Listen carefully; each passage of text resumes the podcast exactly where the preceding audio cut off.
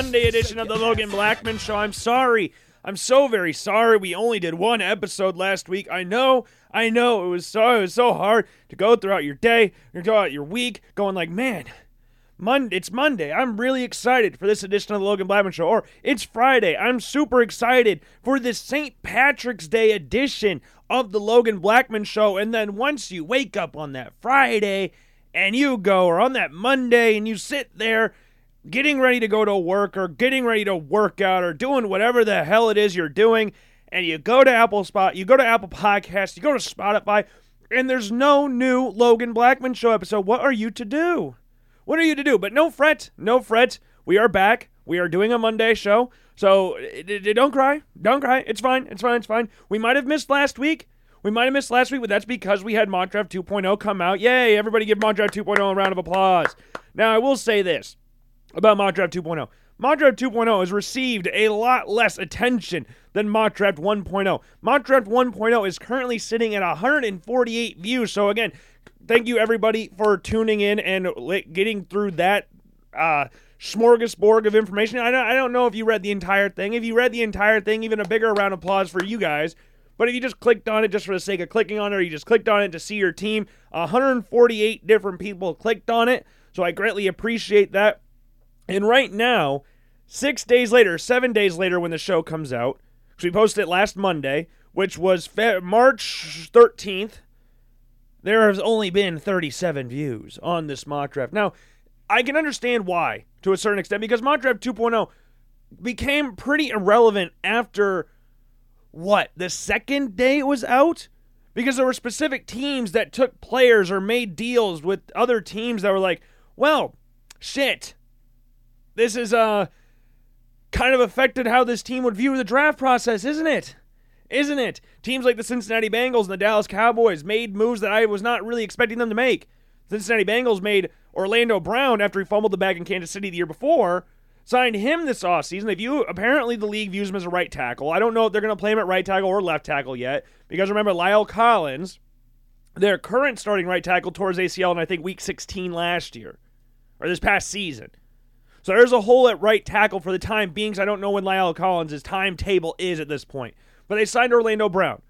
And now Jonah Williams has asked for a trade, or he's asked permission to seek a trade, I guess. So the option of tackle, we had Anton Harrison from Oklahoma going there.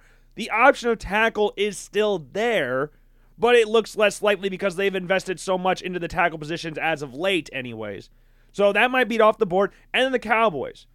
In this mock draft, mock draft 2.0, we had the Cowboys selecting Drew Sanders, Arkansas linebacker, with the connections to Arkansas, with him and Jerry Jones, the fact that he grew up and went to high school 18 minutes away from AT&T Stadium in Arlington, Texas, and he's from Dallas in general. His first high school was 38 minutes away, the second one was 18 minutes away.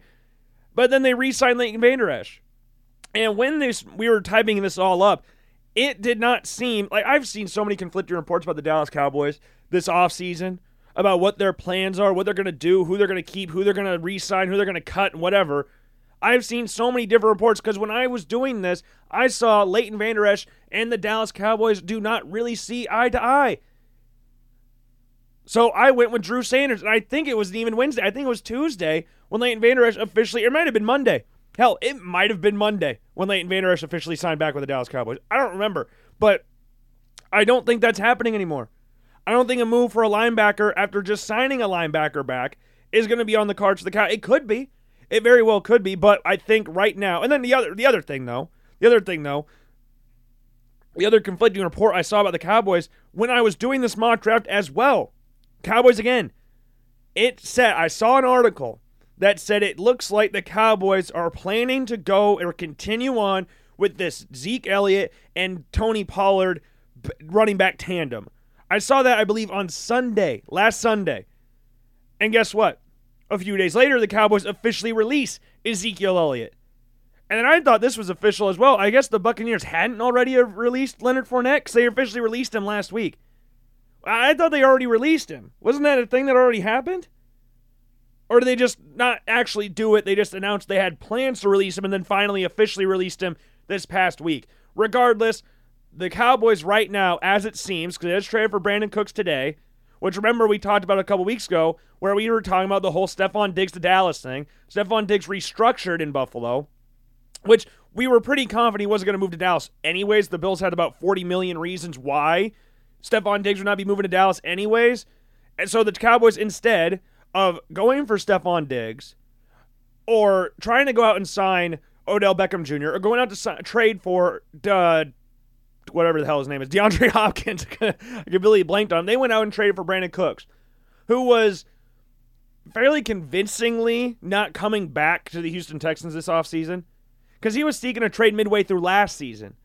So he's already had his uh, what he was testing the waters on tree on free agency or on trade acquisitions, and it's a guy that was thinking about retiring when he first got traded to Houston Texans for I think a first round draft pick.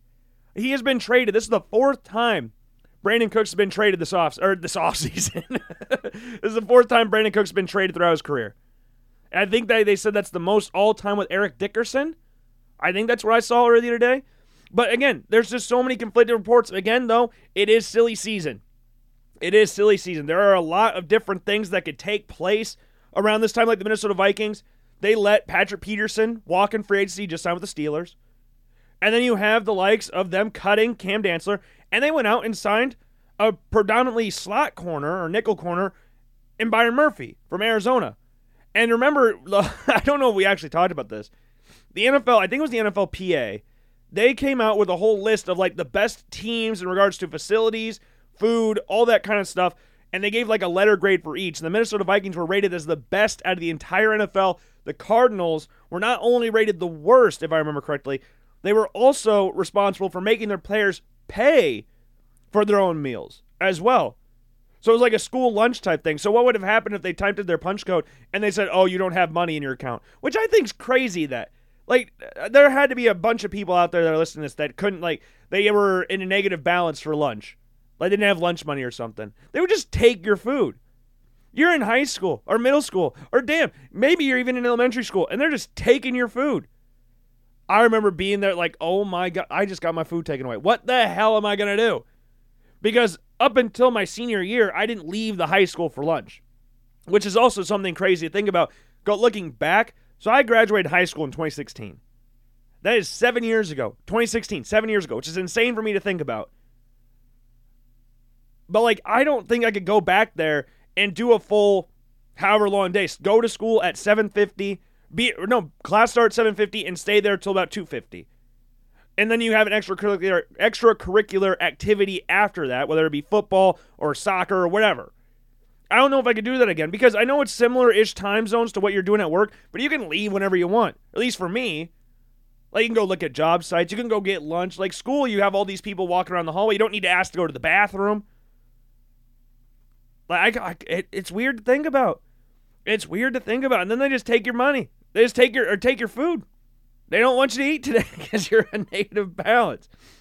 So you have to frank, frantically text your mom or your dad or whoever and say, hey, can you throw some money in my account? It's just craziness. But that's a big upgrade. That's a big upgrade for the Vikings. He's a massive upgrade over Cam Dantzler. And he's a pretty nice upgrade over Patrick Peterson, the current former Patrick Peterson. Prime Patrick Peterson. He's not, Byron Murphy's not next to him. But that's a good signing for the Vikings. They also went out and got Marcus Davenport on a one year deal. They restructured, I think, Xavier or uh, Harrison Smith. They're talking about keeping Dalvin Cook or they're talking about trading him. It's like been back and forth on that whole thing. Like this mock draft is kind of crazy just given the timing of it with all the people that made moves right after the trade happened. Like the, the Philadelphia Eagles, Javon Hargrave, I think we talked about that on Wednesday, going to the San Francisco 49ers. And the Eagles brought back, I think, Fletcher Cox. They brought back Brandon Graham.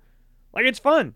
It's a fun time. The Bills let Tremaine, Tremaine Edmunds walk, and they brought back Jordan Poyer. What if you go back to when the se- when we were during the season? You remember us talking about that on the show that the Bills were likely having to decide between Jordan Poyer, an aging veteran, one of the best of his position, the best safety tandem in the league since him and Micah Hyde have been in Buffalo. But he's getting older. Tremaine Edmunds is like eight years younger. So you would think that would be the, the most logical thing the Bills could do is try to bring him back. But for the Bears, they got a really nice they got they got a nice player. They paid a lot of money for him, but I saw this as well. They were talking about um the Bears not re-signing or restructuring Roquan Smith a couple years ago. They traded him to, or last year. They traded him to Baltimore, and Roquan Smith, I believe, became the highest paid linebacker in league history. I believe so. And then the the Bears also went out and signed another linebacker. So they got two linebackers for less money of what they were going to pay Roquan Smith, which is a pretty good deal. Which is a pretty good deal. And I would I'm very happy to see uh, Tremaine Edmunds. Like I want to see him do well. I wish nothing bad on Tremaine Edmunds. Remember we talked about people t- like this one random Bills fan asking if Tremaine Edmunds was Tremaine Edmunds was a bust. That's one of the dumbest takes I've ever heard, ever. But Bills Mafia Twitter can be a very hostile place whether you're a good player or a bad player. And it seems more likely in Bills Mafia eyes, if you're out of Buffalo for a while and you sucked major ass, like all the quarterbacks before Josh Allen, or before, we'll give, we'll even go before like Tyrod Taylor, or in between Tyrod, apart from Tyrod and Fitzpatrick, all the quarterbacks before Josh Allen pretty much sucked ass. But now it's fun. Like you, time heals all wound, wounds, I guess. So you'll see people rocking around with Nathan Peterman jerseys still. I like Nathan Peterman. And then no one's talking about being negative towards Nathan Peterman, where it's kind of just a joke at this point. But Edmunds, who is a really good player and a captain for the Buffalo Bills, he's considered a bust, or people are thinking about him possibly being a bust. Like, shove off. Like, eh, come on, come on. That's stupid take, stupid take. And I hope he does well in Chicago. But if you would have told me at the beginning of the season, or midway through the season, that they were going to re sign Poyer and let Edmunds walk, I wouldn't have really necessarily believed you at that time. So now the Bills' draft strategy becomes a little bit different, or looks a little bit, could possibly look a little different because of the fact they have a hole at linebacker, and in this defense the Bills run, that big linebacker that Edmunds was is important. And they've already announced that Matt Milano will not be moving to Mike linebacker. So it's going to be between Terrel Bernard and Dodson for that linebacker spot, at least for the at least for the time being. So a lot of people, when you look at the Bills' recent draft history, they like to get those big, tall, athletic players for their positions. Lengthy people that we can mold into becoming an elite football player.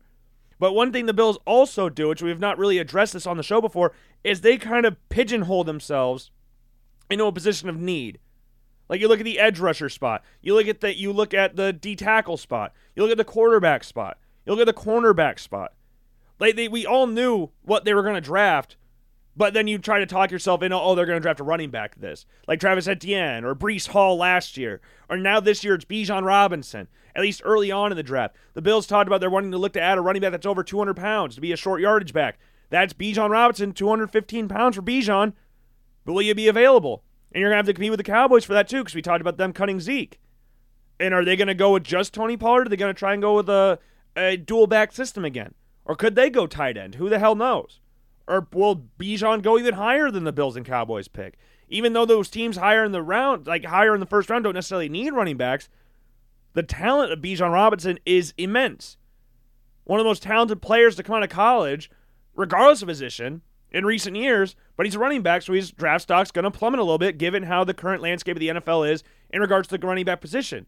Zeke's 27 years old, just got cut by the Cowboys. People are talking about that he's fallen off. And again, he's 27 years old.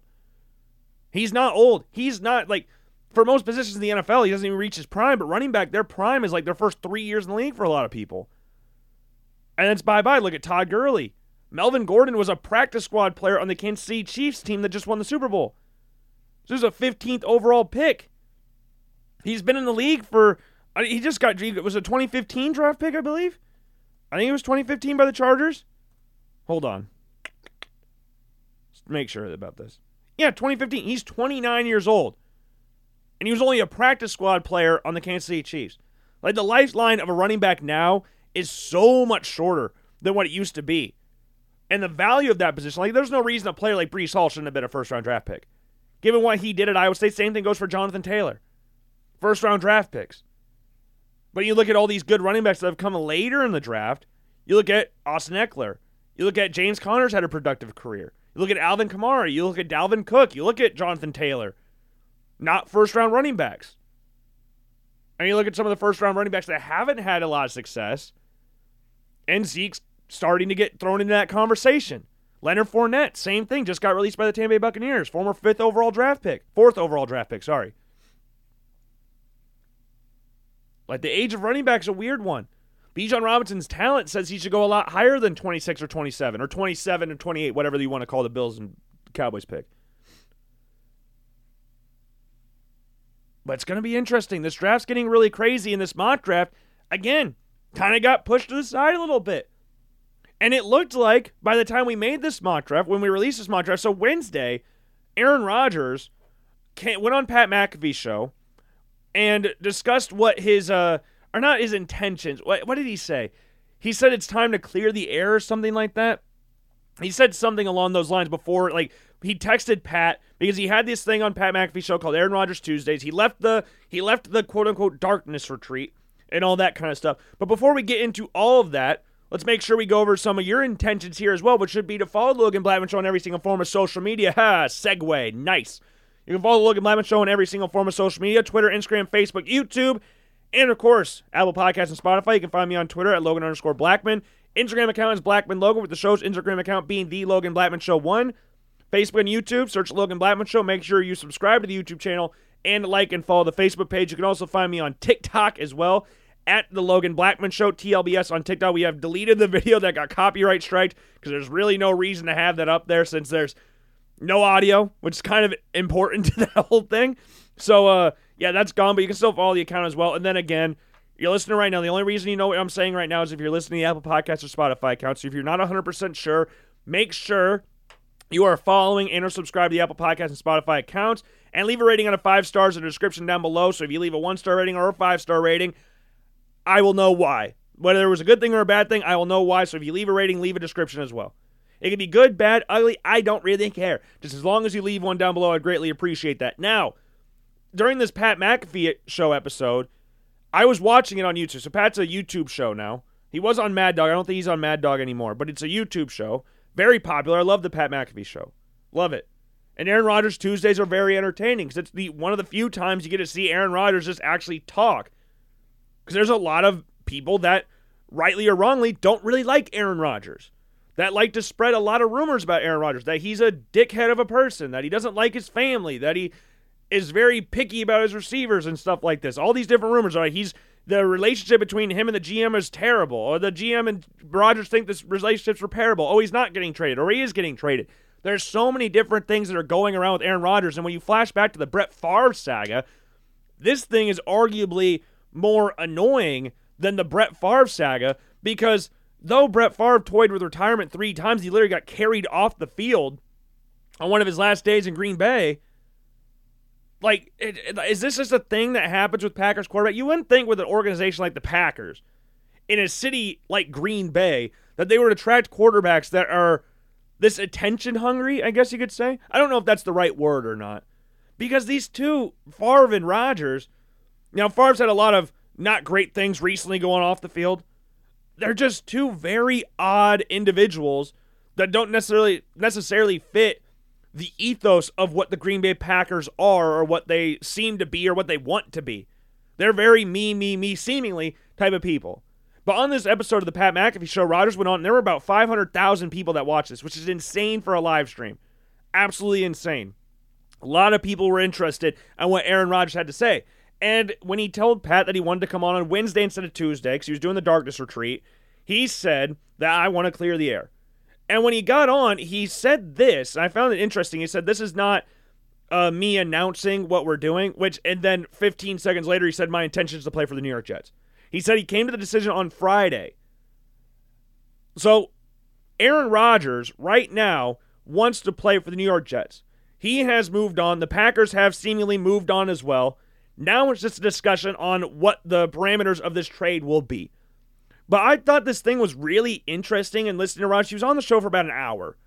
And it was a very like, oh, that was a that was a good thing to say, or why the hell did you say that type thing.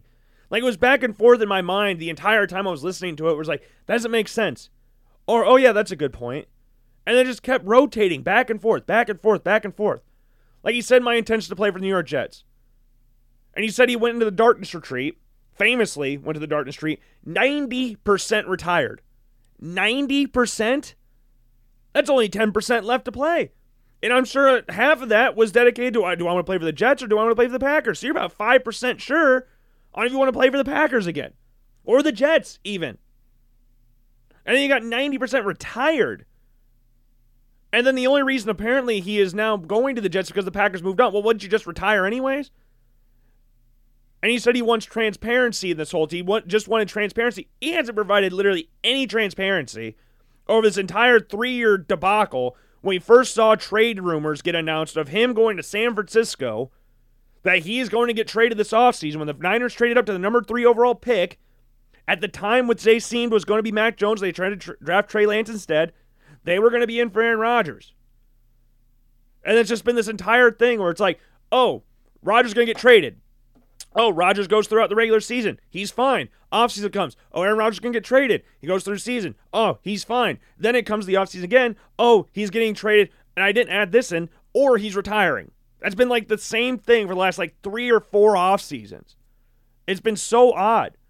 Like if anybody, uh, you, I don't, I'm not going to sit here and defend the Green Bay Packers for any of this, and I'm not going to sit here and act like they've been the most transparent team ever. But neither one of them have really been transparent if this is all going down. If Rodgers doesn't think he's they've been transparent, I'm sure as hell think they don't think he's been transparent. I think it's been very blatantly obvious here that neither one of these two have been very transparent on what's going on. Because they didn't tell Aaron Rodgers they were going to draft Jordan Love. And not only did they not tell him they were going to draft Jordan Love, they didn't tell him they were going to trade up for Jordan Love. Like, you see what that means? Like, it, it, there's no transparency on either side. Both teams have been, both parties here, Rodgers and the Packers, have been complete dickheads around this entire thing. And it's an organization that has tried to surround itself on these things that, oh, we're not like that. But you've been really acting like that the past however many off seasons since Jordan Love's been drafted. Because there's no secret, they want Jordan Love to succeed in Green Bay. The current head coach, the current front office were there when Jordan Love was drafted. So there's no outside people coming in to say, oh, we don't want Jordan Love, we want XYZ at quarterback, or we want Aaron Rodgers here. Now, I will agree with Aaron Rodgers that I do think he's arguably the greatest Packer of all time. Certainly the longest tenured Packer of all time. He said he was there for 18 years, played 15 years there. Now he's going to go somewhere else. And it seems like his intentions, again, are to play for the New York Jets. But and he also said the Packers are his team that usually wants to get rid of someone a year too early rather than a year too late. Well, they've got rid of Rodgers a year too late. Like if you're wanting to trade him for the value that they think they're getting for him, they should have done this last year. And I know that makes it difficult winning back to back MVPs. That makes it very hard to just go out and trade someone for an unproven commodity in Jordan Love and go with that guy versus the guy who just won back to back MVPs, got you back to back 13 win seasons, and all that stuff. Like, it can be hard to move on from that. But sometimes you got to pull the trigger because they're asking, apparently. So, the first report I saw was that they're going to want a Matt Stafford esque trade, which is not happening. It's not happening. Right now, Matthew Stafford is what? How old is Matt Stafford? Matt Stafford is 35 years old, just turned 35.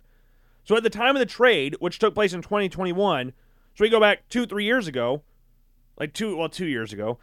We're looking at a 32, 33 year old Matt Stafford whenever he was traded. Aaron Rodgers 39 right now. 39 right now. And I understand Rodgers versus Stafford is not a very uh, comparable thing in regards to their legacies on where they've been, how they've been carried throughout this entire time, throughout their careers.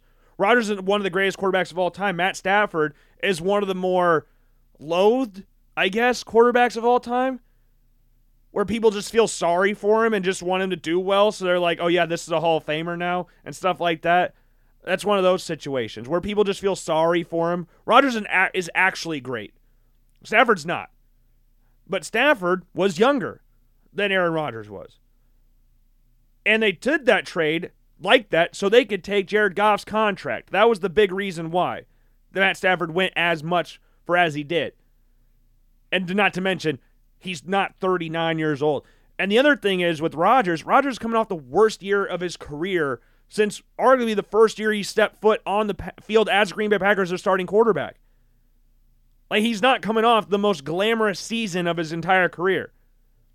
And not only that, he got eliminated from playoff contention by the team that tra- traded Matt Stafford to Los Angeles and the Detroit Lions. So you're coming off a non-playoff berth. You got all these distractions of I, the ayahuasca stuff that's been going around like crazy. You got the darkness retreat. You got the I'm 90% retired and now I'm going to play. Like if you're going to trade a premium deal for a quarterback, you have to have firm belief that this guy is going to be here for more than one season.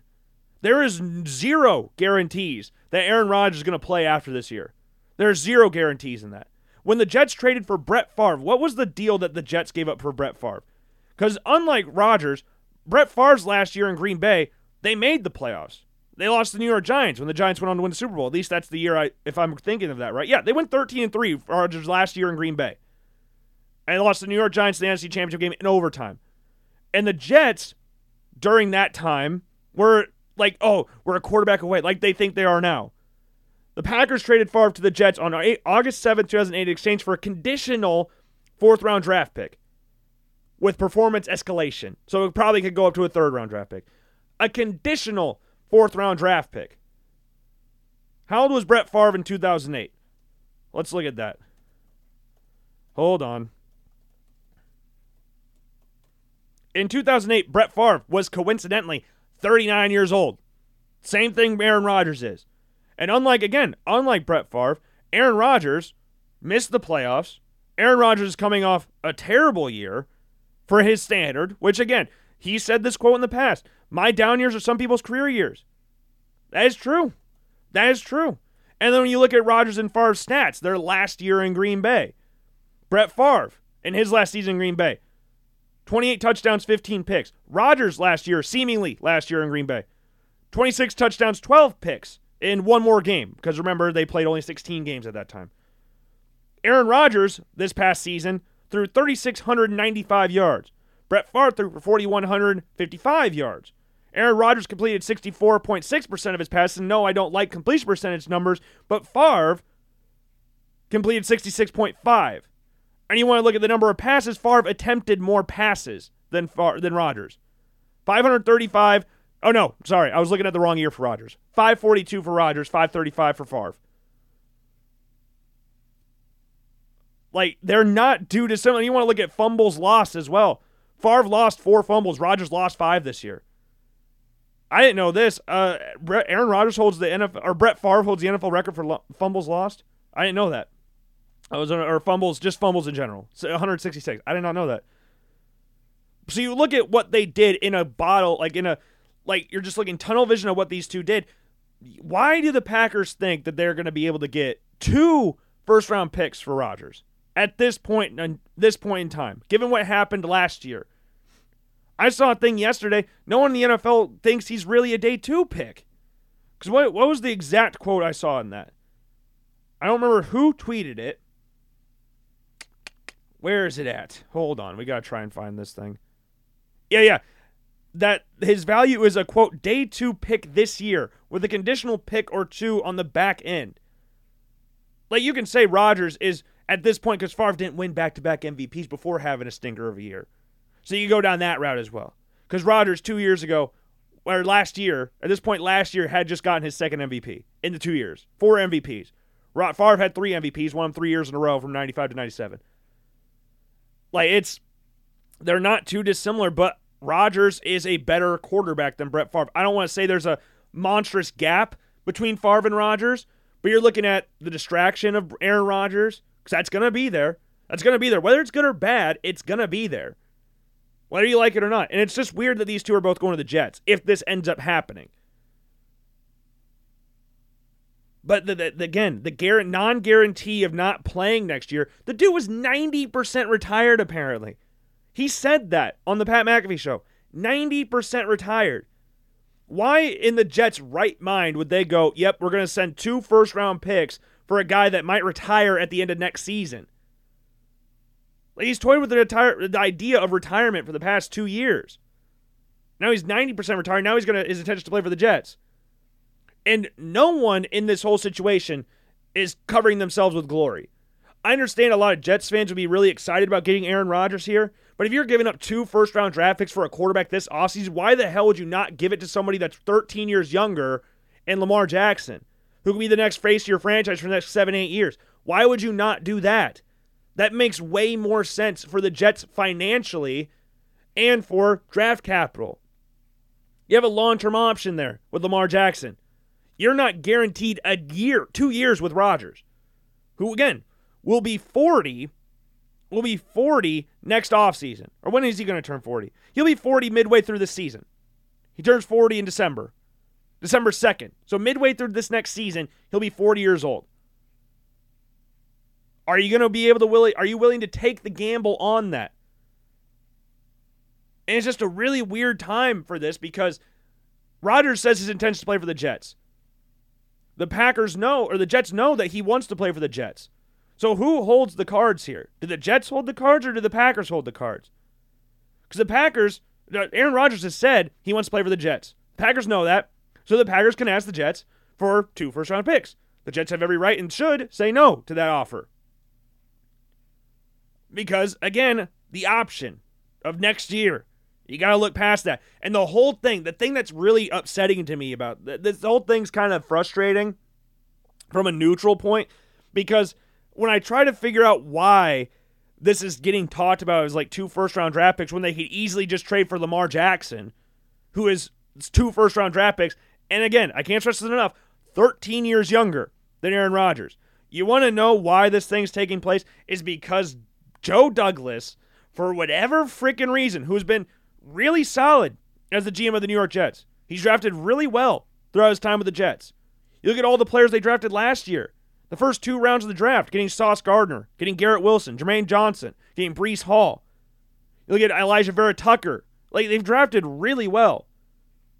The thing is, the one pick that everybody will look to with this whole situation is the fact they drafted Zach Wilson second overall. And this whole Aaron Rodgers thing is because they feel, in my mind, this is how I'm envisioning it.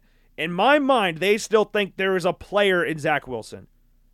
So getting a guy that's 39 years old, getting a guy like instead of Lamar Jackson, who is 26 years old, to Rodgers 39 years old, and is available for two first round draft picks, which is apparently what the Packers want. They think that sitting behind Rodgers for a year or two could really be beneficial for him. They have said a few times this offseason, we still believe in Zach Wilson. We, we're not trading Zach Wilson. Mike White just got shipped off to Miami. Or shipped off, they let him walk to Miami. Like, for whatever reason, they have a lot of faith still in Zach Wilson. And when I say a lot of faith, I mean that because there is no reason, given what we've seen of Zach Wilson, that makes me think that, oh, yeah, he can win this locker room back. Oh, yeah, he can be a legit star in the NFL for the Jets. I think Zach Wilson's super talented. I think he's insanely talented. But there's not one moment in his NFL, NFL career, like even with Daniel Jones, when he was as what do you, what do you want to call it? Even when Daniel Jones was as insane as he was in his first couple years in the NFL before he signed this massive extension, there were moments like, oh, I can see Daniel Jones is actually kind of decent. You can see some of the runs he made. Yeah, sure, he'd fumble all the time, but you could see the runs that he had. He made some impressive throws early on in his career. Do I think he's a four year, $160 million quarterback? No, not at all. I think he's worthy of getting a second contract, just not at that level. Like, there were even moments with that. There's been zero moments with Zach Wilson. Like the only things I can really remember about Zach Wilson with the Jets is when Chris Streveler came in. I think it was against the Jaguars and threw a pass to I think CJ Uzomah this past season on Thursday Night Football, and he underthrew him, which would have been a walk-in touchdown. I I could have been another receiver, but they got a standing ovation. They got a standing ovation for one of the worst passes I've ever seen get a standing ovation. Zach Wilson is not a fan. The, the locker room is not a fan of Zach Wilson. But for whatever reason, Joe Douglas feels like there's still a player in there. And he, again, he has talent, but up until this point, there has been no sign of that actually being realized. Like there was points and times where Sam Darnold looked like the decent quarterback, and he's just going to be the backup to a guy that was Mr. Irrelevant last year. They have two third overall draft picks on their roster, San Francisco, and they're both going to be a potentially backup to Brock Purdy. if you would have told me that when Sam Darnold got drafted, I would have called you freaking crazy. That Sam Darnold getting drafted third overall in however many years' time would be a backup quarterback to a guy who went to Iowa State, I would have called you crazy. I think even Iowa State fans would have said that at the time because Sam Darnold in 2018 was considered the best quarterback prospect in the draft class. And now he's on the precipice of being a third string quarterback in San Francisco. Even he had moments. Like Zach Wilson has not had a single time where you go, yep, there's a guy. There's a guy we could build something. Like Josh Allen, for how crazy he was his rookie year. There were so many moments you could look at and go, oh, yeah, okay, there's a player there. It's just a matter of can he realize it? And he did, obviously. Like, look at post elbow injury for Josh. Look at some of the games he had in that stretch. The Miami game, the last game of the year, the Jaguars game against Jalen Ramsey. Like, Josh played really well in spurts his rookie year. There were points where you go, yeah, this is a guy. You've never had that with Zach Wilson. And if you have, you're lying to yourself. Because there's no, there's not been a single time. They went with Mike White. They went with Joe Flacco. They went with Chris Streveler. They did all these different things and you're going to sit there and tell me that Zach Wilson has a chance to be a starter in the NFL at this point in time. That could change. And hell, maybe bringing Aaron Rodgers does change Zach Wilson's fortune in the NFL. But I'm sorry, I have a hard time envisioning that. So cut your losses. And this is me, if I'm a Jets fan, cut your losses and trade for Lamar. So all your pride, it didn't work. Go out and get a guy you should have drafted in 2018 in Lamar Jackson. For two first round draft picks, you cannot tell me that's not worth it. But hey, you can go out and get Aaron Rodgers too. All your players are trying to get Aaron Rodgers. And Aaron Rodgers, am I scared of Aaron Rodgers going to the Jets? I don't know. I mean, the Bills lost to Zach Wilson this past year, and you just heard me lambast Zach Wilson. So maybe I should be a little bit more scared than what I am. But it's a short term fix for a long term problem for the Jets.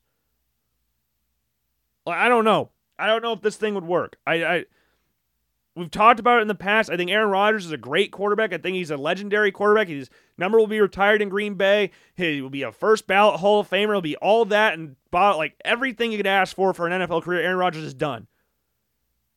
But going to the Jets at this point, I think the Packers are a little crazy thinking they're getting two first round picks for Aaron Rodgers. So this deal could go on for a freaking while. We might even not see anything happen with this until the draft. Like in my mock draft, I had the the Packers trading that first round pick to New York Jets because that's what it was reported as. Like, oh, the deal's going through. Here's Aaron Rodgers going to the Jets for that first round draft pick. Like, it's just, it's odd. It's very odd. I think in Rodgers' prime, he's worth a thousand first round draft picks. We're not in Aaron Rodgers' prime. We're not in Aaron Rodgers' prime. So the Packers are going to have to swallow their pride a little bit and then take a lot less than what they're originally asking for. And they should have done this last year, if we're being honest. You got a young group of wide receivers. You let Davante Adams go. You got a young group of receivers and likes of Romeo Doubs and Christian Watson. Like you've got receivers there. Give Jordan Love time with these guys. I think having that young core group on offense will be very beneficial for Jordan Love.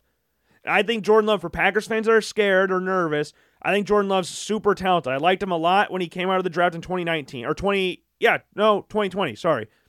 I liked him a lot then. I thought the Saints would draft him. I said when we were doing our Instagram live thing that I thought the two teams that are most likely to draft him were the Saints and the Packers. Now, I didn't think the Packers would trade up for him. Did not think that. But Saints and Packers are the two most likely spots. Sage took Cesar Ruiz, just signed Derek Carr this offseason. And now the Packers are with Jordan Love and Aaron Rodgers going to go to the Jets. Potentially. Potentially. And I guess people are like, oh, he wanted to go to Vegas. I don't know what the hell Aaron Rodgers wanted. I don't know what I I I don't know. I don't know. It's a it's an interesting time to be a Green Bay Packers fan. It's an interesting time to be a Jets fan. Because remember when they traded for Brett Favre with the Jets, they finished nine and seven. After starting what eight three, and finished nine and seven, missed the playoffs. Last four of the last five games. So it doesn't always work out. It doesn't always work out. Again, this is a short term fix for a long term problem for the Jets. And like I said again, I would just swallow my pride and trade for Lamar Jackson. If they're asking for two first round picks, that's insane.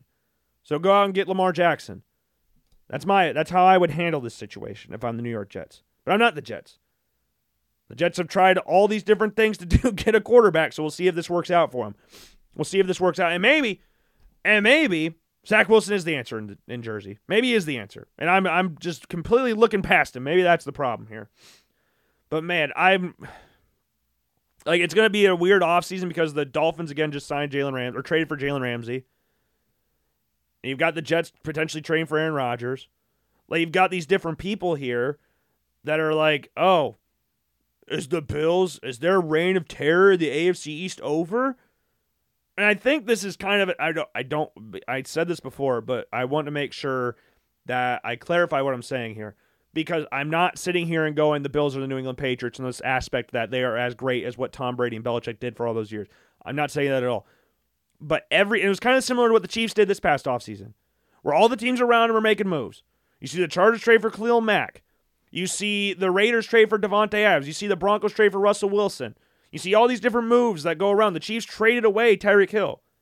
You see all these things take place, and yet the Chiefs are still the top dog there. We said that going into the season. I think we're going to do the exact same thing as the Bills. People are going to start riding off the Bills and all this sort of stuff because the Jets signed or traded for Aaron Rodgers. The Dolphins got Jalen Ramsey. They got Mike White to back up Tua. We got all these different things. The Patriots signed Juju Smith Schuster. Now we got all these different moves that these teams are making this offseason. But it's still the Bills division. It is still the Bills division until proven otherwise. And I'll say that for the rest of the offseason. I'll say that at the season, my preseason prediction will be the Bills win the division. My preseason prediction in March is the Bills win the division. The preseason prediction in September or August will be the Bills win the division. And we'll see what kind of move they make. Because remember, we talked about the Dallas Cowboys trading for Brandin Cooks. Or did we talk about that? Did we talk about Yeah, yeah, we did. Yeah, we did.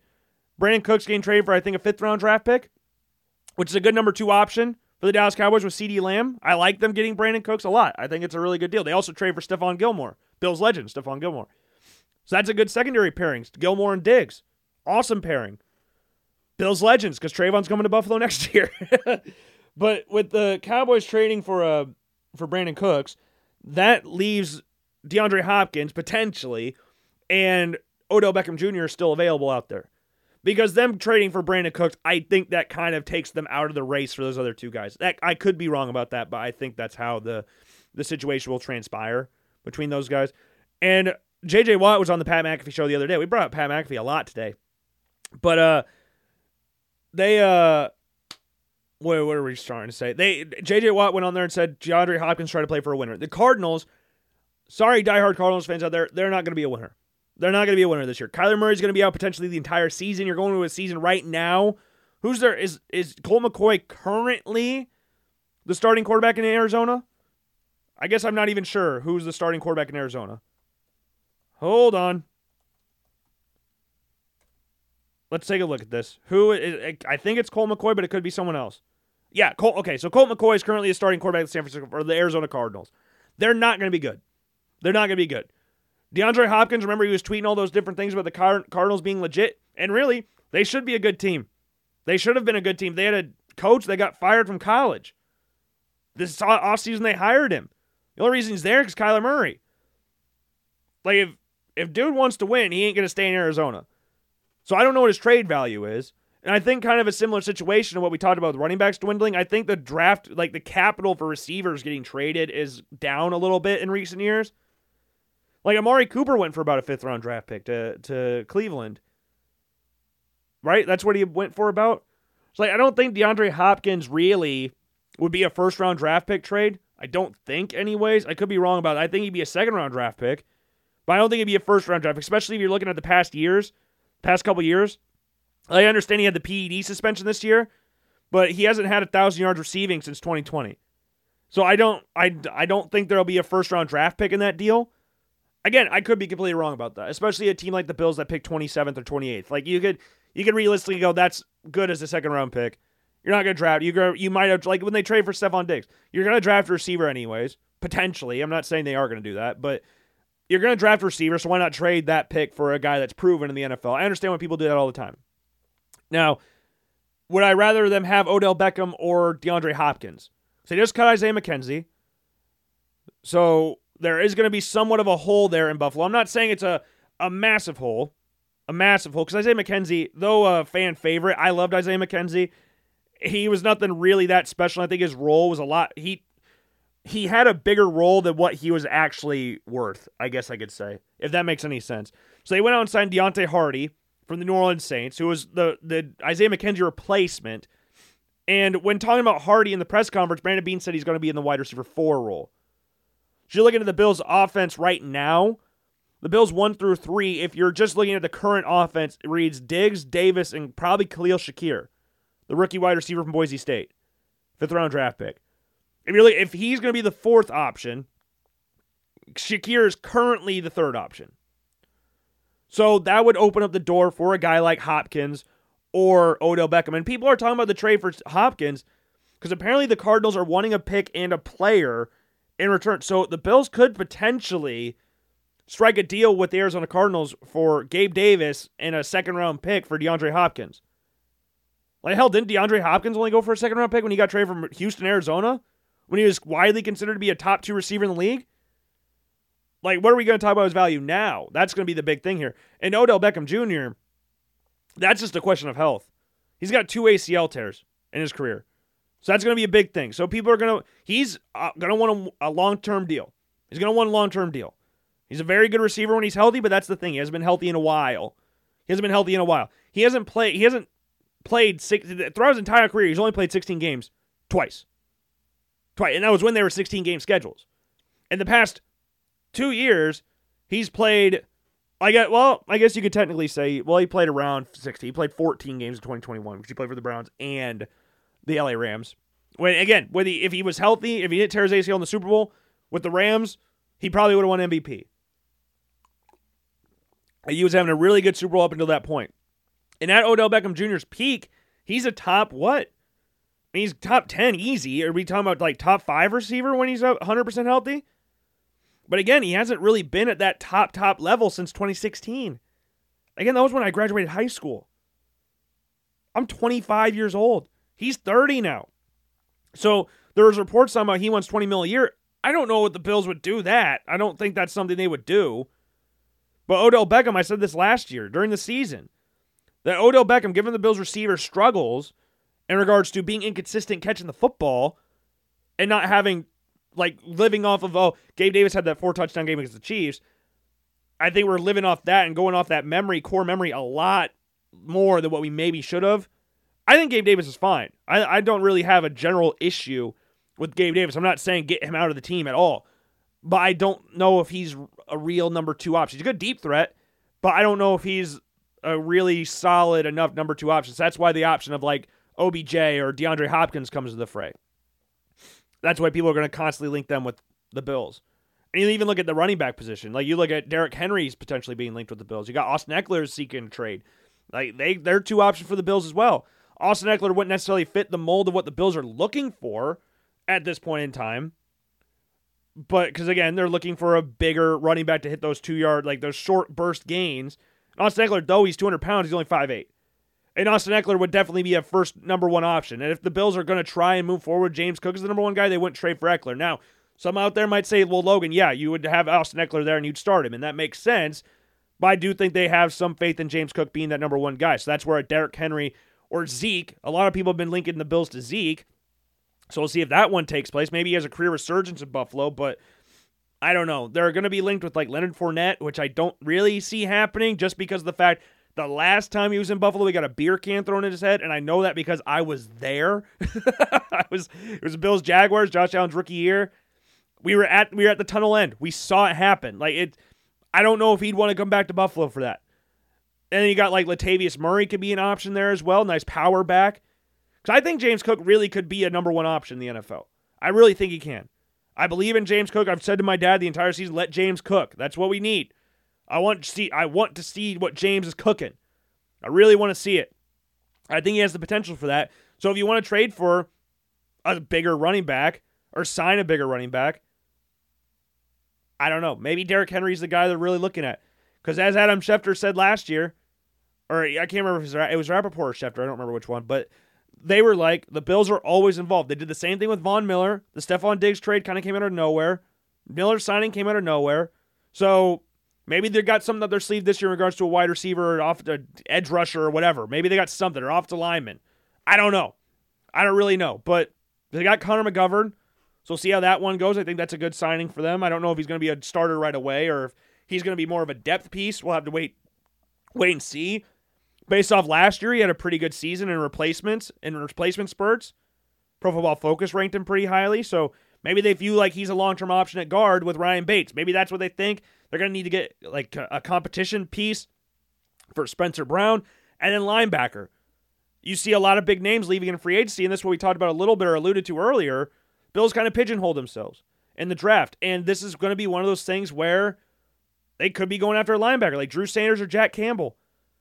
Drew Sanders fits really well in Buffalo because of the fact he played in a five, a four, five, a four, two, five defense was the exact same defense the Bills run, exact same defense. And if you look at what we talked about earlier with the Bills' draft strategy, and you look at what the players they generally target in the draft, Drew Sanders is a bigger linebacker, like lengthier linebacker, and he's 21 years old. He's 21. He'll turn 22 in late December, December 31st. He'll turn 22 young, lengthy, athletic linebacker who has played in a similar defense that the Bills have. And then you've got Jack Campbell, who is someone that I feel like uh, Sean, Sean, who am I?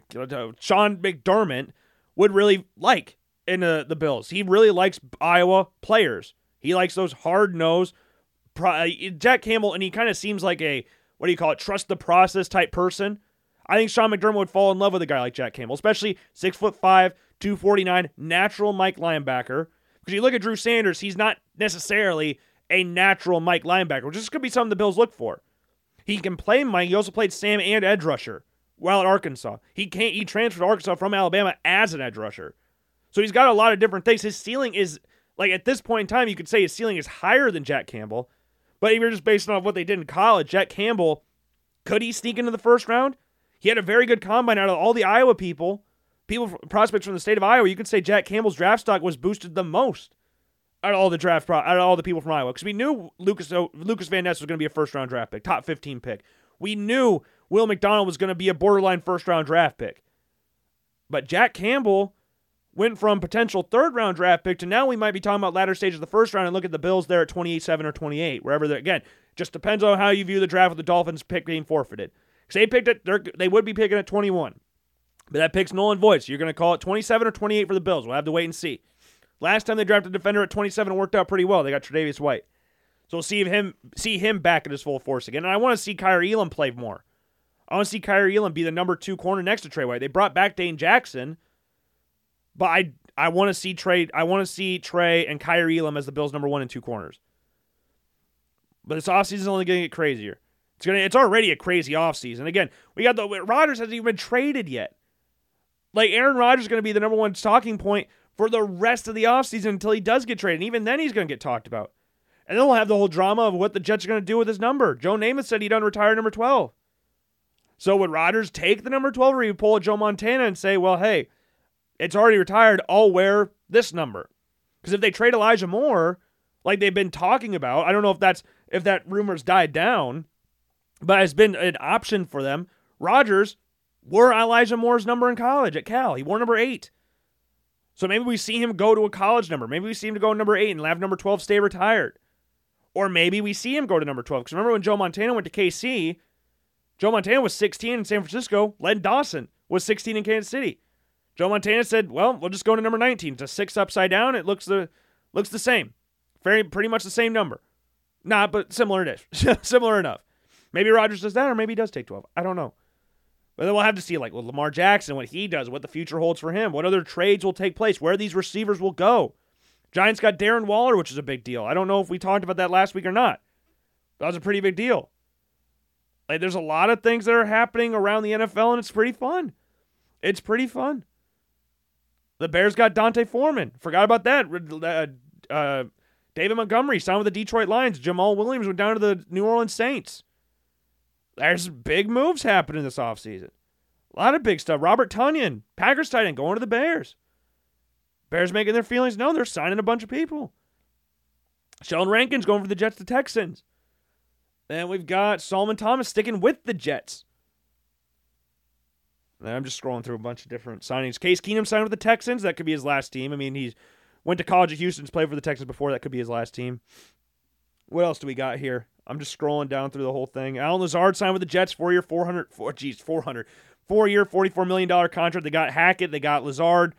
They're pulling out everything. They're pulling out all the stops for Aaron Rodgers. For Aaron Rodgers. It's going to be fun. It's going to be very, very fun. I don't know if I have anything really else to talk about in regards to the NFL or the draft or anything like that. But, uh, yeah. It's going to be interesting. It's going to be interesting. Look at what the NFC South does. See what they do at the quarterback position. So yeah, if you're if you're the Jets, if I'm the Jets, I would trade for Lamar. I wouldn't even trade for I wouldn't trade for Aaron Rodgers. I feel like there's a whole lot less distraction with Lamar Jackson. And that's a better long term option. Easily but again, they might have they seems like they still have some faith in Zach Wilson, so we'll have to wait and see on that. Now, moving tra- moving from football, moving on from football, we're gonna talk about March Madness. And this year's March Madness has been crazier than most years in March Madness. And when I say that, I mean, yes, it has been absolutely freaking ridiculous. And my bracket sucks. my bracket is horrific. Like, very bad. Very bad. So remember, we talked about it on the show Wednesday. It is brutal. Is absolutely brutal. I said with the caveat, we kind of just picked at random at some of these because I, I, I did not watch a lot of college basketball this year. I know enough about some teams like Iowa, Iowa State. I knew enough about them, but clearly not with Iowa State. Good lord, but my bracket stinks. My bracket stinks. At this point in time, I have 34%. 34%. And at this moment in time, Duke has lost. Got blown out by Tennessee because they kept playing a freaking lame ass zone that didn't work and left wide open players for Tennessee. And I hate Duke. And I had to cheer for Duke because it screwed up my bracket. That not that it already wasn't screwed up, but I had all my Elite Eight teams before Duke lost, and then I had it lose today because Kentucky lost. And remember we talked about that on Wednesday's show. I almost picked Providence, and yet I still had Kentucky going all the way to the Elite Eight. And you look at Michigan State, almost picked them because Tom Izzo in March, they're beating Marquette right now. Now we didn't have Marquette going to the Elite Eight, but if this if if Michigan State wins in the East bracket, which started off very well for me, uh, obviously, Purdue lost. We all know that. We know Memphis lost. We knew that. I had those two teams winning. Like, I was looking pretty good.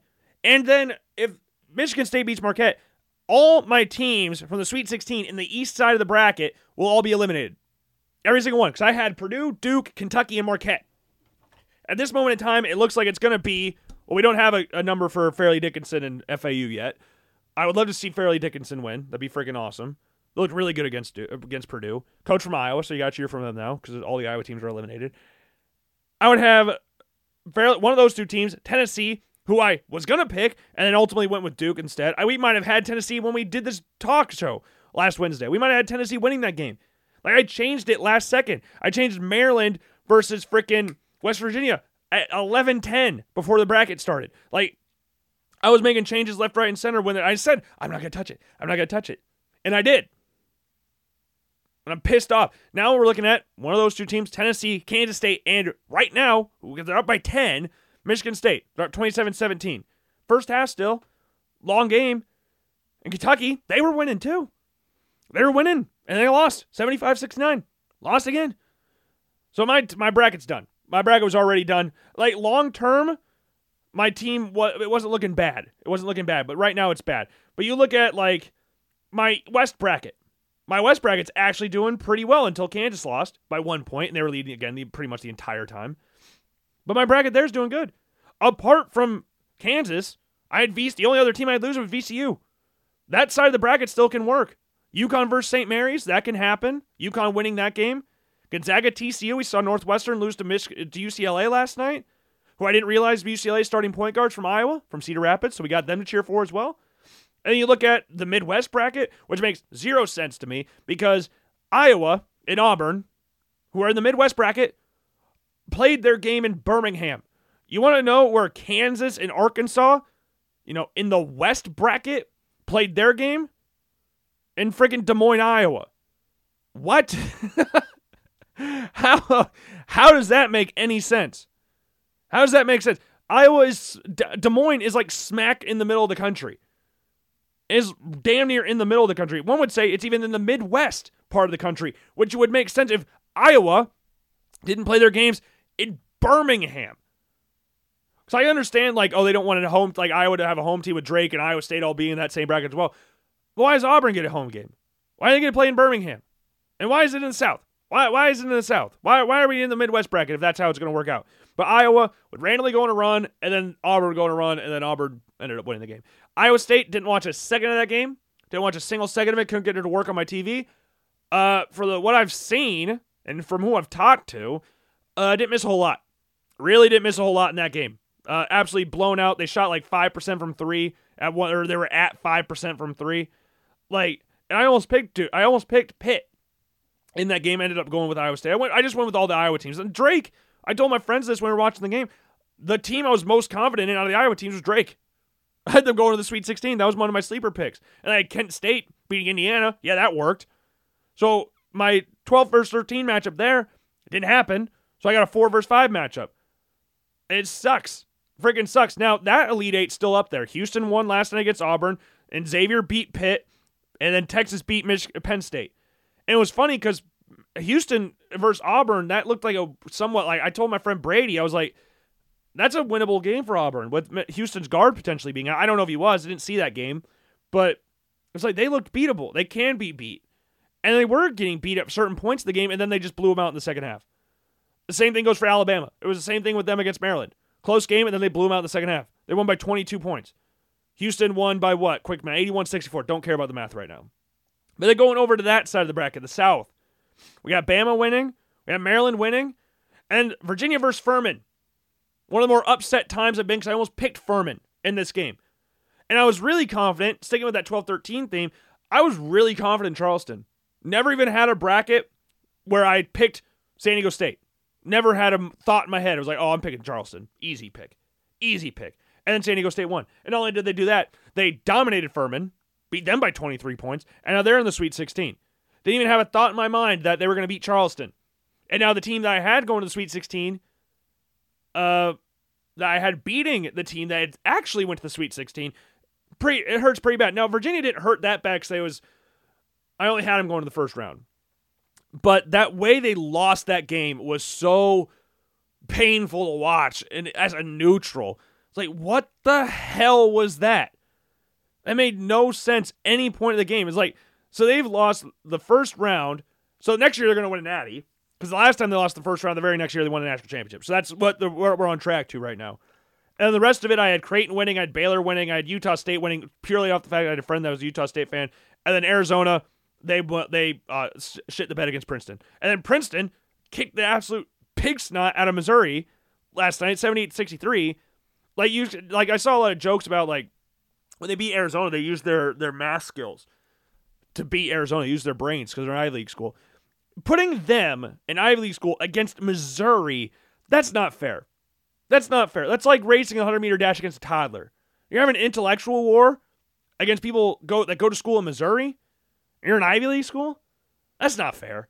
That's not fair. So th- th- this bracket sucks. Very fun March Madness. It's the only time a one seed and a, a two seed have lost in this first round of the bracket ever.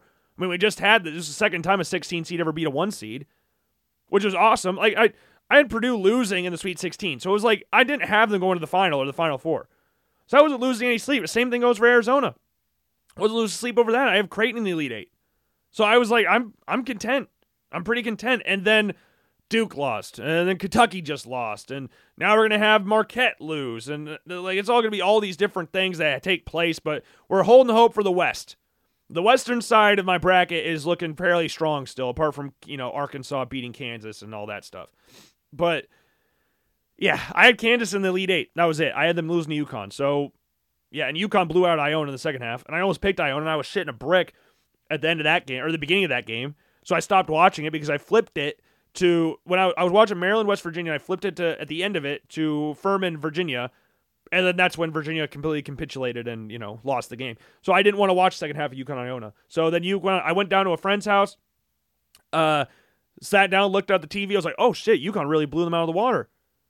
Dropped 87 points on them. At Duke, when they dropped 74 against a team that I thought they could potentially lose to, I didn't think there was a chance in hell they lost to Tennessee who just barely beat Louisiana.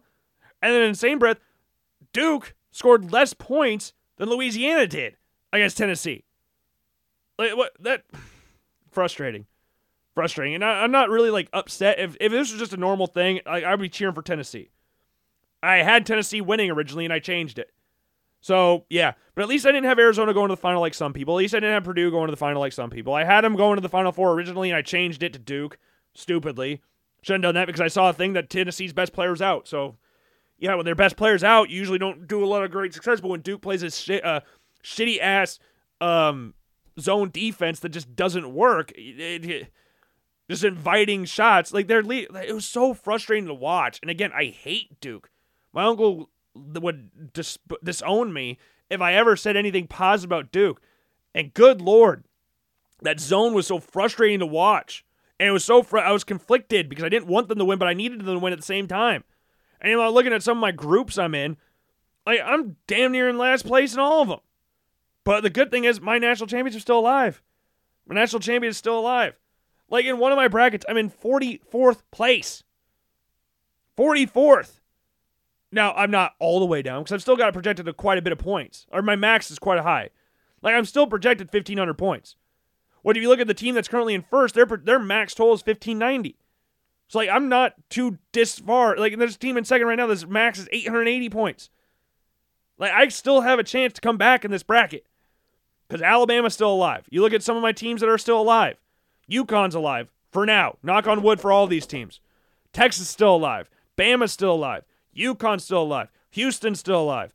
We've got uh, Gonzaga's still alive. UCLA's still alive. Like we got we've got options here. We've got options to come back. And in one of my groups I'm in, I was the only person to pick Alabama. And the two teams that are currently sitting on top of the bracket picked Kansas to win. So I have got that hanging over me where I can I can come back, storm back, because the only person this thing that picked Alabama. can storm back in this bracket. I'm not winning right now, but I can win in the end. It's a ten dollar bracket pool. Five dollars for the one I'm in forty fourth place in, but there's so many people there. And I, I'm not solely in forty fourth place. I'm like jointly in forty fourth place, like eight other people. Like it's I, I don't know exactly what my ranking is right now, but it's not great. Let's put it like that. But it's not not a good bracket. But I have Alabama winning. I was surprised that not a lot of other people had Alabama winning a bracket, but uh, yeah, I, I, I feel really confident. I still feel confident in Alabama winning it all. I still do. Nate Oats, former Buffalo coach, cheered him on when they went to the tournament a few years ago. I think they lost in the first round though, so it was upsetting. Iowa, Iowa State, and Drake sucked. Not fun. Iowa game was really hard to watch. Iowa State, glad I didn't watch it. Drake, that was hard to watch because I thought they could win that game. They didn't, uh, but you know it's whatever. We move. And I changed the Indiana game. I changed Indiana. I had them going to the Elite Eight or Sweet 16, sorry. But then I saw a thing that said Kent State is gonna like Indiana has struggled playing away from Assembly Hall or whatever the hell they're. I don't remember. I think it's Assembly Hall. I'm completely blanking right now. Sorry. I'm all flustered because my bracket stinks. Like Kent State will be able to take advantage of that. So it's like, oh, I'll pick Kent State, and uh, yeah, that didn't work because they won by 11. So yeah, there's there's gonna be more problems going on in my bracket probably, but I, you know, it's fun. March Madness is pretty fun. So I, am not gonna be too disappointed by it. No one's ever gotten a, per, a perfect bracket. There's like a quadrillion different ways you can fill out a bracket. Like, there's no way you could predict any of this to take place, how it has. I don't know if there's a lot, even the most diehard Princeton fan, there's not a lot of them had to go to the Sweet 16. And in the same breath, I don't think a lot of those Princeton fans had Fairleigh Dickinson beating Purdue. The only reason Fairleigh Dickinson is in the in the tournament, from what I understand, is that the team that was going to make the tournament is ineligible. So they didn't even like actually make the tournament. So it's like, I don't know. And they did the first four game too. Like they had to play in to get to this spot, and they beat Purdue and they're going to play FAU. It's it's crazy. March Madness is crazy. If you even don't like college basketball or just basketball in general, March Madness makes it all worth it. Makes it all worth it. Now, I think that's all I've got for you today. Now, I, I do want to touch on this a little bit of the World Baseball Classics going on right now. And Team USA, Trea Turner hit a grand slam last night against Venezuela, won the game. They're playing in the semifinals tonight against, I believe, Cuba. Very fun to watch apart from the game against Mexico, which actually absolutely sucked. But the thing I want to talk about here, Edwin Diaz when did he injure? So he, he was celebrating Puerto Rico's win against the Dominican Republic, which was an awesome game to watch. Friggin' Francisco Lindor hit a uh, uh, inside the park home run. It was beautiful. It was beautiful. Now, Edwin Diaz is one of the best closers in baseball. Gained a lot of national uh, attention because of his his his walkout song with the horns and everything. It's like Mariano Rivera with Enter Sandman. It was one of those things where it's like, oh, this is his thing. So every time you hear the the horns, you go, oh, Edwin Diaz is coming to the game. And he's already been one of the better closers in baseball, but he's only amplified that in recent years with the New York Mets. And the Mets have invested a lot of money into this team. They have the richest owner in baseball. They have a very talented roster. Like they're going to be one of the favorites for a lot of people to go on and win the World Series this year because a lot of the people that they have. But with that, Edwin Diaz injured himself celebrating Puerto Rico's win against Dominican again against the Dominican Republic. And the injury, where is it at? I I'm trying to find the actual injury because I don't know what exactly what it was. I can't remember what it was. Suffered a right knee patellar injury, celebrating Puerto Rico's win. Like they were just jumping on the diamond, like they were just celebrating their win. They're moving on to the semifinal. They're moving on the the knockout stage. They lost to Mexico, sadly, but they were moving on. And now this has sparked outrage about what the World Baseball Classic is. This something that should happen, or is this something that shouldn't happen? So so on and so forth. I think it should happen.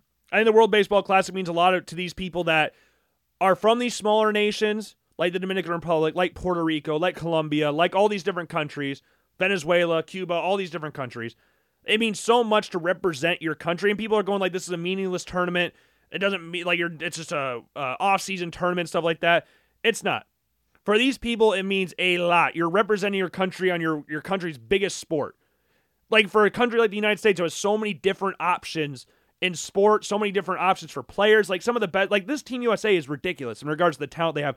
You look at the batting order, the first three people in the batting order are reigning MVPs Mookie Betts, Mike Trout, and frickin' Paul Goldschmidt. Then Nolan Arenado's at four. Got JT Realmuto at catcher. Like you've got all these different options. Freaking Trea Turner, Will Anderson, Will Anderson, not the Alabama guy, Tim Anderson, sorry. Like they've got so much talent on this roster, and yet it's not even as good as what it could be. Like there's so many great players in the United States that this could be even better. So I understand why players do not want to participate in it and want to focus on the regular season. But this is a big honor for a lot of people out there. There are people that are making their names in the World Baseball Class that maybe not have been well known about. Look at some of the players on Mexico. Like some of these players that you might not have really heard of, and they start performing well in the World Baseball Classic, that can lead to propel them to higher things. You see that a lot with the World Cup and stuff like that. And Brandon Nimmo, who's an outfielder for the New York Mets, their leadoff hitter, he just got hurt sliding into second base yesterday. And a couple weeks ago, he talked about how he's not for the World Baseball Classic, or not necessarily for it or against it, but saying that he wouldn't participate in it. I was like, well, you didn't like, you didn't get invited to the party, so why are you talking shit about it? Like, you didn't get invited, so why are you saying it? Why is you saying about this? Like, I want to, I would love to hear like Aaron Judge talk about it. Who would be worthy of going to that? I don't know if Brandon Nimmo really qualifies for that. Maybe he does. Maybe you can put him over Kyle Tucker. I don't know. Just depending on what you want. But then he gets hurt. He's like, I don't want to get hurt in the World Baseball Classic. He got hurt in preseason. Like injuries can happen anywhere. Maybe because some people are like, oh, there, there's no re- like uh, Edwin Diaz would not have been celebrating like this in uh, freaking what do you call it, spring training. Yeah, but you could injure yourself walking downstairs. Freaking Chase Elliott, what did he just injure on a skiing trip? What did he hurt? He just broke something, and he's out for a while. For a while. Uh, suffered an injury snowboarding. Suffered a leg injury. He's gonna be out for a while. Look at Manuel Neuer for Bayern Munich. similar situation. Injured on a skiing and snowboarding trip. Like things can happen outside of sport. You can get injured outside of sports. It's still normal life. Like these injuries can happen. And you look at the emotion from Team USA last night when they hit the when Trea Turner hit the grand slam. You look at the emotion from Venezuela's players when they strike out people. You see all these different things. Puerto Rico coming together, all have the blonde hair and everything. Like it might not mean the most to like it might not mean the most to you out there, but for all these other countries, this is massive, massive moment for them. And to call it a meaningless tournament is just stupid. It's really stupid and ignorant at the same time. I understand why Mets fans are upset, but I don't care. I really don't care. Like Marcus Stroman is really like Matt Mervis was with Team Israel. Uh, Miles Mastrobuoni was with uh, with uh, Team Italy. Like there's a few Cubs players that took place in this. I think it's funny that Marcus Stroman, Marcus Stroman won the MVP of the last World Baseball Classic for Team USA when they won in 2017, and then he represented Puerto Rico this tournament. I did. I think that's funny. I do think that is kind of funny. I don't know. I like the World Baseball Classic a lot. I don't think it's a meaningless tournament. I think it means a lot to these players, and to call it meaningless is just stupid.